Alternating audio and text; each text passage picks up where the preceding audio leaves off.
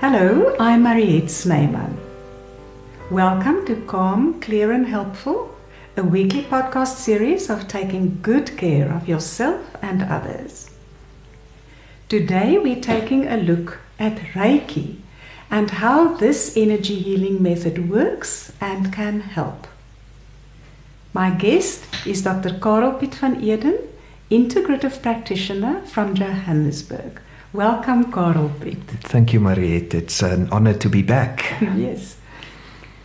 Just for our listeners, after our conversation, Karel Piet will talk about his three best saints for daily life. And then it will be fun question time.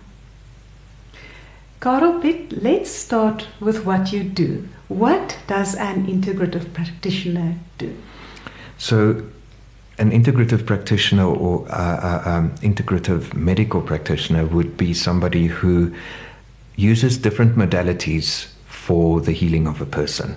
So, we do not judge any modality. If you want to see an allopathic doctor, and it works for you, perfect. If you go and see a spiritual healer and that works for you, that is perfect. Um, if you go see a Sangoma and that works for you, by all means, the, the idea is the end result is important for us. So, um, an integrative practitioner then usually uses more than one modality of healing um, to, to bring comfort and, and healing for the person, whatever the healing means for them. One of the modalities you use is Reiki. You are an independent Reiki master, which means you can both offer Reiki sessions and teach this form of energy medicine. That's very true. So, Reiki is such an amazing, amazing therapy. For me, it creates the base of any other healing modality that you would work with and it just strengthens it because it connects you to the source energy if you want to call it that so yes an independent reiki master would then be somebody who has had enough training to both practice reiki on an advanced level and also to teach it. Now the word master is a bit misleading. It is a mistranslation. When they brought Reiki from, from Japan, um, and we'll get into the history, I think, a bit later, the word sensei was translated into the word master. Now, that doesn't mean that you are a master of everything or anything. The word master here just means that you have the ability and you've had the training to pass on the, the Reiki energies to others. Now, if someone has never heard about Reiki, how would you describe it to them? hopefully they wouldn't run away when they hear that we do this. That's the first thing.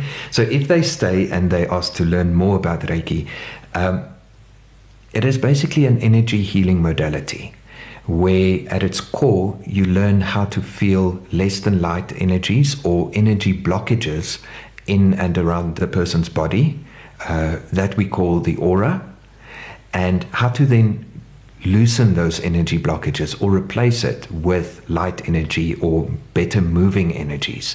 And that, in essence, is, is what Reiki is. Could you say something about the aura? Okay. We are all made up of billions of cells, and um, they made up or they, they contain different charges of energy. And we know that when you have electricity, there is a field around whatever is creating that energy. So we have these energetic fields all around us. Now, you have different layers of the aura, and um, that is then made up of different vibrations and frequencies of energy. Reiki specifically works a lot on the third layer, which is the emotional layer of the aura. That is where, when you see all these funny pictures of people um, with the, the different colors all around their body, that is the third layer that has been photographed. So, in the aura, you can then see energy vortexes or vortices uh, called uh, chakras. And each chakra then represents something else in the body and in the person. You have thousands of chakras. We usually work with the seven main chakras, and those are the colors of the rainbow, basically. Um, in that also with the, all of the smaller chakras, they create what we call the meridian system. So each acupuncture point is a, a baby chakra that also has its own function in and around the body. And it all has to do with energy It's flow. all energy flow, yes. So because we don't pay much attention to auras, we, Mhm. we are just not familiar with that Yes, sort of but we are very much in tune with the word vibe. If you walk into a room and you get a bad vibe, it is your aura interacting with other people's auras. And that's not necessarily that they are bad or negative, it just means that there's a disconnect or disharmony between where you are and where that person might be. Um, so it's it's energy that you pick up from other people, and we run away from these words of aura and and chakras because they are foreign. And as Westerners, we are not taught to work with energy. If you look into the Eastern uh, philosophies, it's part of daily life. So there's there's nothing inherently evil about energy. Energy is just that, and it's what you do with that energy that is important. Now, what are the advantages of having Reiki? It has so many different things that it can do, depending on the practitioner and what they focus on. Um, the first thing is comfort. You feel a lot of times almost like a blanket has been put over you of just calm and peace. Other advantages of Reiki could be physical healing. It has happened that people have had miraculous sessions of, of Reiki. As a practitioner, I don't like making promises to people. I don't want somebody to come to me and say, fix me. Um, many, many different things from that because that then infers that you are a healer, and I don't believe that anybody is a healer unless you work on yourself. So all a practitioner does is to create that space for, for you to heal yourself. Or you are a channel for the, the healing energies. Um, one of the other advantages of Reiki, of course, is pain management. And, and we see it happening more and more in hospitals that people are using Reiki to help people manage their pain better. On emotional level, is the release of stuck emotions. You we are living in a world where we are taught to bottle up, and at some stage you just explode, which is not healthy. So Reiki can actually go into the, the energy and we can help release those stuck emotions so that you can have a more flowing life. How does Reiki work? Reiki, as a practitioner, you get sensitized to energy. And as you go through the different levels, you then learn how to focus that energy on different frequencies. And you use your hands when doing that? Initially, yes. Okay. Yes. And then you don't touch the person's body when you're doing that? That depends on the session that you are doing. I see. So, so you get different hand positions, and if you do a basic, basic Reiki session, um, you would touch the head because at some stage you would cup the head in your hands. So there is some touch involved, but also because Reiki works with energy, you don't have to touch the person at all. You can actually send Reiki from across the room. Um, I was doing a, a Reiki 2 class last week, actually, via Zoom, and we could send Reiki to each other. Reiki works a lot on uh, quantum physics principles. And one of the principles that we tap into is that every atom in the universe is in constant and permanent communication with every other atom in the universe. That's mind boggling. It is mind boggling. I don't spend too much time thinking about it because I will fry my brain. But if we can work on that, it means that distance isn't a problem. And thus we can send Reiki anywhere in the world when it is needed. So, as a practitioner, then you would channel the energy, uh, pull energy from the earth and from source or universe or God, uh, whatever your expression of, of that is.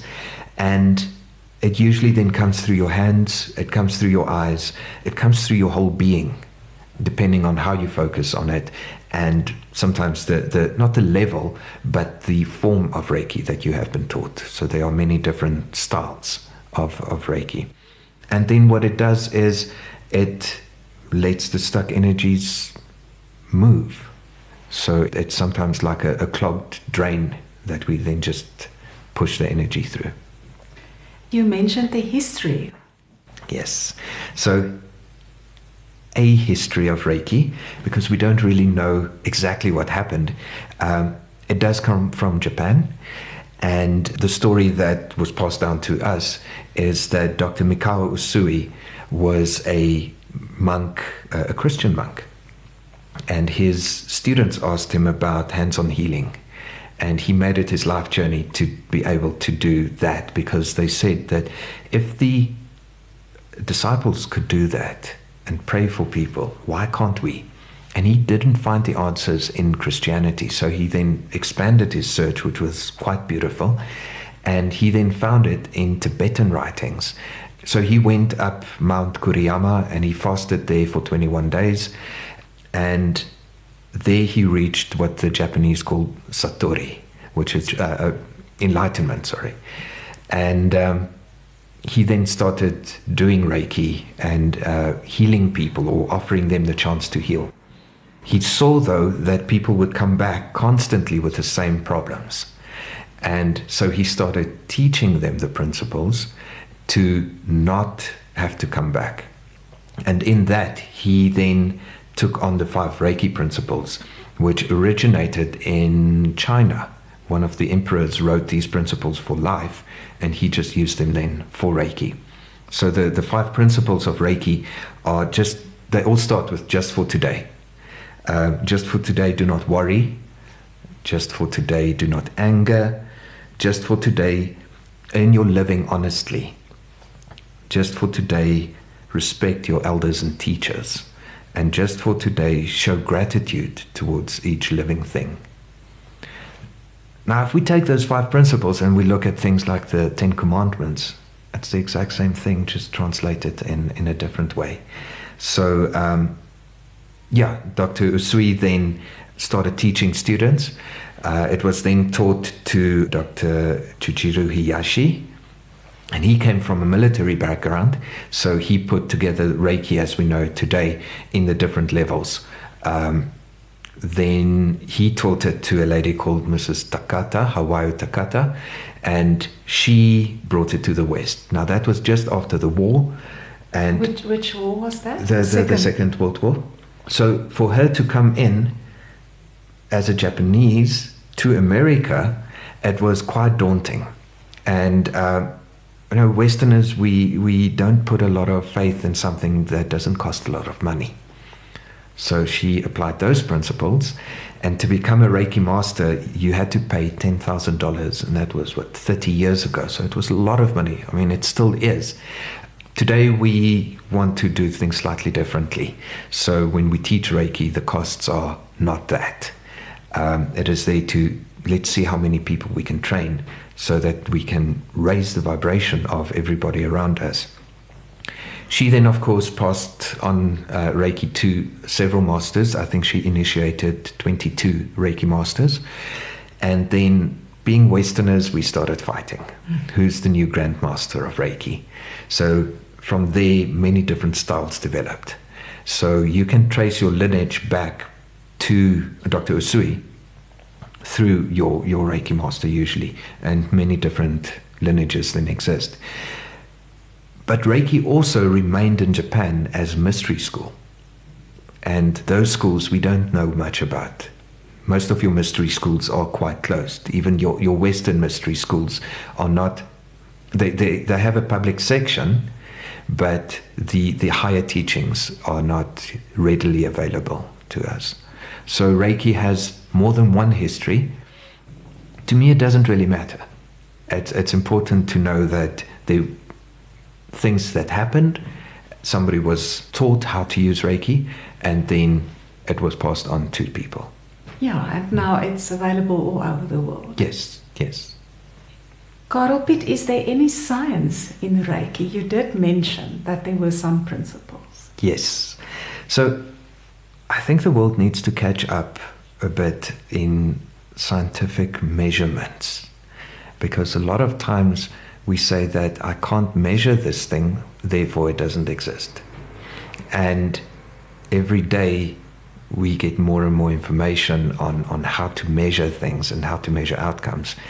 That being said, there have been studies that have been published in the, the peer reviewed journals on the efficacy of Reiki. So they didn't necessarily understand the mechanism of, of Reiki and how it works, but they did see that it helps with things like pain management in hospitals. Also, uh, less recovery time. And then one of the most important things is the emotional coping mechanisms that people seem to get uh, better when they had Reiki sessions. How do most people experience a Reiki session? It's usually something that's very calming. Um, you might have an emotional release, so it's it's different from person to person. Um, people can feel heat sometimes, other feel coldness, other would feel magnetism, others would go on journeys into realms that they can't explain or they will go and sing with the angels. So it, it's very specific to the person, and every session can be different as well. And are you always lying down if you have Reiki? No, no. Uh, that brings us back to the, the idea of the different hand positions. And sorry, I didn't cover all of that. So, a standard session would have you lie on your back and then at some stage you would turn and lie on your stomach so that we can reach all of the, the energy points. If you do what we call a long chakra balance, you just lie on your back, and that has a lot more touch because of the, the way that we work with the energy. But you can sit in a club or in a pub and do a Reiki session. I've done that uh, where somebody had a sore knee and we we did the session right there and then. So there's no thing of you have to be in a specific state or in a specific way to be able to do the session. When we do things like healing uh, over a distance, you can always or even say to the person, "I'm going to use your use my thumb as as proxy, and I will wrap my hand around my thumb, and that will represent you." So um, then they can be however they want to be. The important thing with Reiki is always just to be mindful of the fact that you are receiving healing. So you must know at what time it's going to, to occur? Yes, so that's just an, an ethical thing for me. Um, working with energy means that I can send Reiki to anybody at any stage. But should I? And, and that's a big thing. And for me, I want permission. So I would ask somebody, can I do a session for you it'll be more or less this time. And if they say yes, perfect. You do get practitioners who do send energy um, to people who don't ask for it. Sometimes a family member will ask, you know, can you do this for my aunt or uncle? The thing with that is that if the person on an energetic level doesn't need that energy from you, the energy will then disperse to the people around them. So it's not wasted. But I just don't feel comfortable personally to just willy nilly send energy anyway.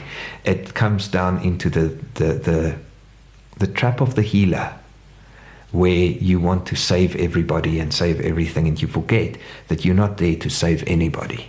Yeah. And I've asked how the person receiving the energy experiences it, and when you are offering Reiki, how do you experience it? Many times I feel like a charlatan. Oh? Yes. I think that I'm standing there and I'm just um, wasting everybody's time and money because this thing doesn't exist.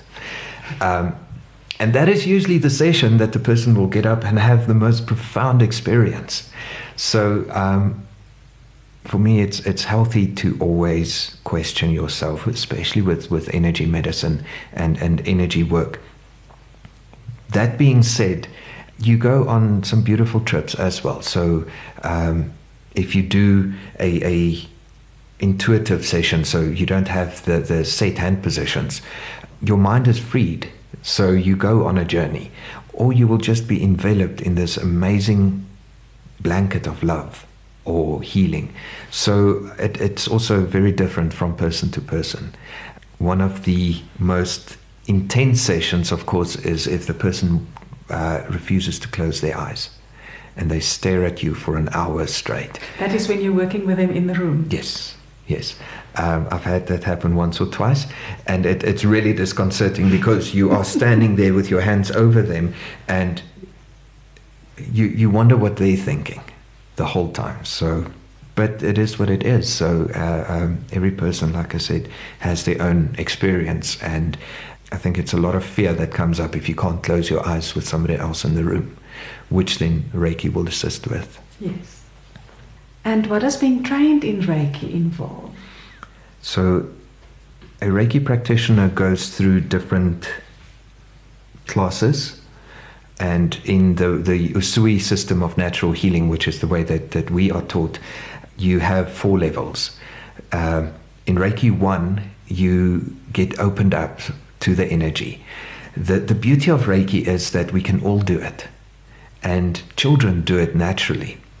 It is just through time that we tell them, you know, you can't see colors around this person, that's not right. And we, we close down their ability to access the energy. So, a, a Reiki practitioner or Reiki master will unlock that root again. So, just clearing all the gunk in your in your chakras and your connection to the divine, basically. So, um, yeah, Reiki one, then you get taught that, and you get taught how to just be the channel.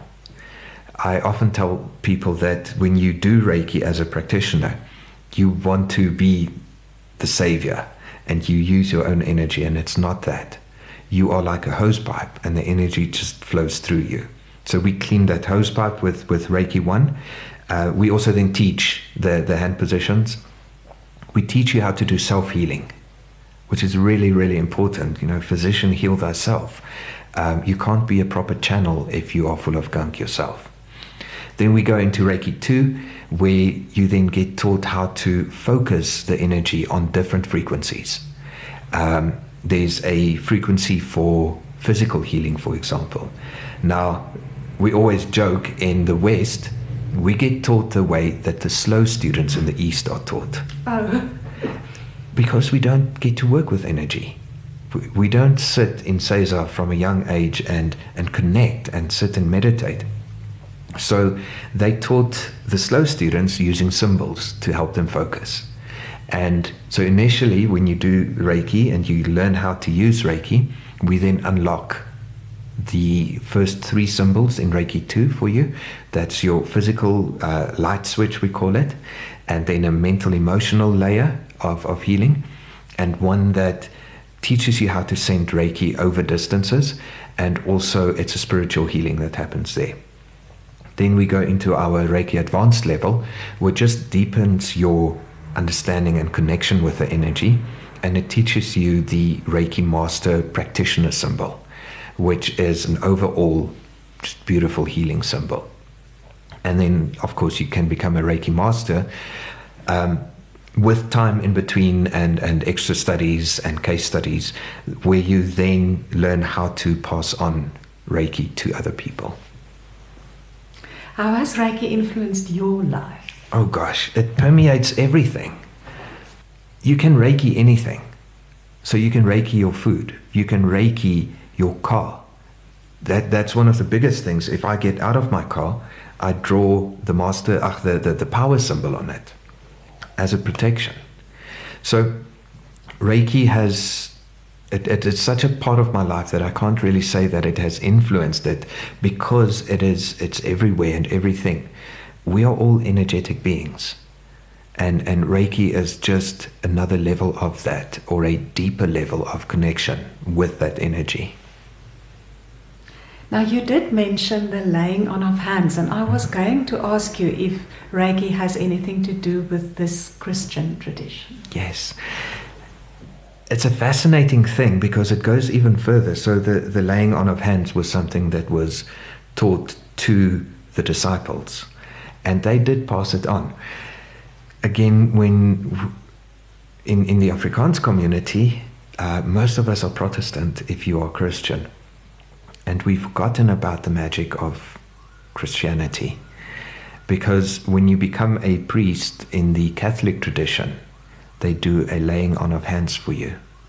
And to me, it is very much like having a Reiki attunement. um, which is the process of unlocking the energy. When you become a bishop, you then also get the ability to bring other people up through the ranks and through the levels of, of uh, Catholicism then. So I think there's there's a lot of study that one can do and, and similarities. Um, you know, where did Jesus go before he started his ministry? And and some of the theories are that he learned how to do all of these these energy modalities. Maybe not the way that the, the, the Japanese did, but some form of that. Maybe even some, some Kabbalistic training. Um, we don't know. But, but what is, it's very similar, like I said, the, the Christian laying on of hands and a Reiki attunement. Mm. What I get from talking to you very often is that what seems separate isn't always separate. That's a theme in my life at the moment. Nothing is separate. Um, we, as personal egos, think that we are separated from each other, but we are all part of one. And and you know, as as God is everything, doesn't it mean that God is part of us? And we just forgot that there is actually nothing separating us. It is just all illusion. Where can people find more information on your work or reach you if they'd like to? Okay, so um, they can have a look at my website, drkarel.com, and also they can look for a company called Spirit Seeker.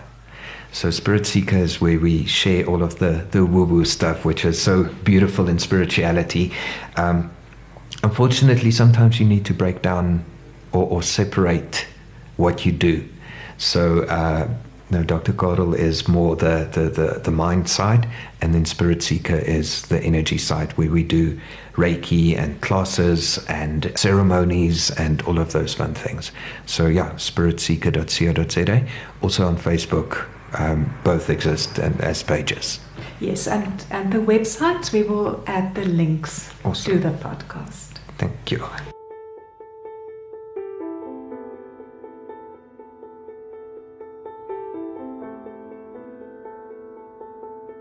Now, your three saints for daily life. Yes. Because I come from a, a traditionally Protestant upbringing, um, the saints never featured in my life because they were seen as, as wrong and, and idol worship and those things. So now learning about the fact that, you know, when somebody passes away, their energy is there to praise the divine and, and to praise God. So we can ask these saints to pray on our behalf.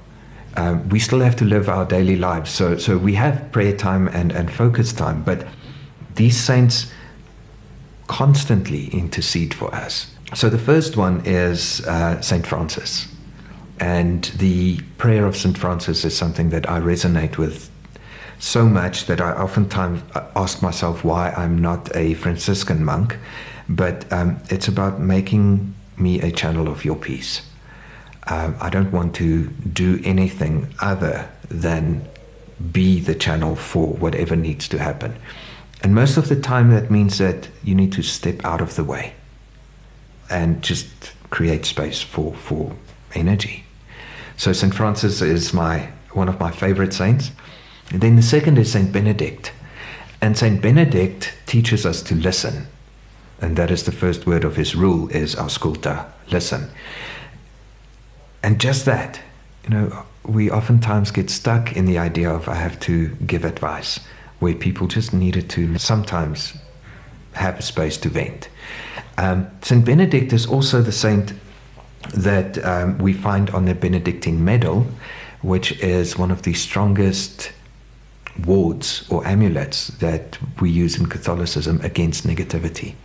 So um, his rule is quite strict, and um, when people asked him to teach them, he initially said no, and um, they persisted, and he said okay, and it was so strict that they tried to kill him. And um, from that, then uh, they, they tried to poison his, his wine and bread. And he made the sign of the cross over the wine, and the chalice exploded or broke. And um, a crow flew and took the bread away. So that is why on the Benedictine medal it says, Stand back, Satan. Do not tempt me with your wiles.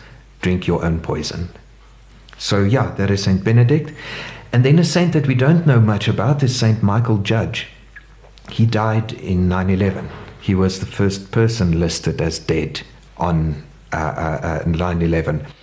And what St. Mychal Judge did was he spent his time with AIDS patients when AIDS was rampant in America and people had all these misconstrued ideas. And he would just touch their feet. And so St. Mychal Judge to me means that you can go into places where other people don't necessarily understand and you can still bring some form of comfort. Thank you. Cool.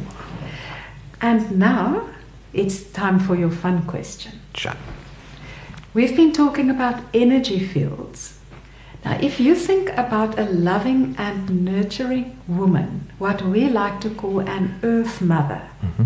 what would an earth mother's energy field look like in your imagination?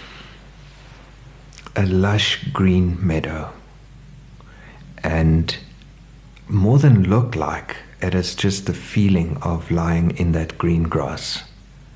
Um, and just being. So if you do that, and I mean it's a it's a practical thing. If if we do lie on the grass, you can feel how all the negativity is, is seeps out of you and into the earth, and that is what the Earth Mother does for me. Is um, she allows you to to let go, and then transmutes everything that is bad into something that can be loving, and she does that without judgment. That's beautiful. Thank you, Paul. Thank you. And thank you for unpacking Reiki for us. It was such a pleasure. Thank you so much for inviting me. To our listeners, it was really good of you to join us. And I hope that if you found this episode helpful, you will share it with someone you care about.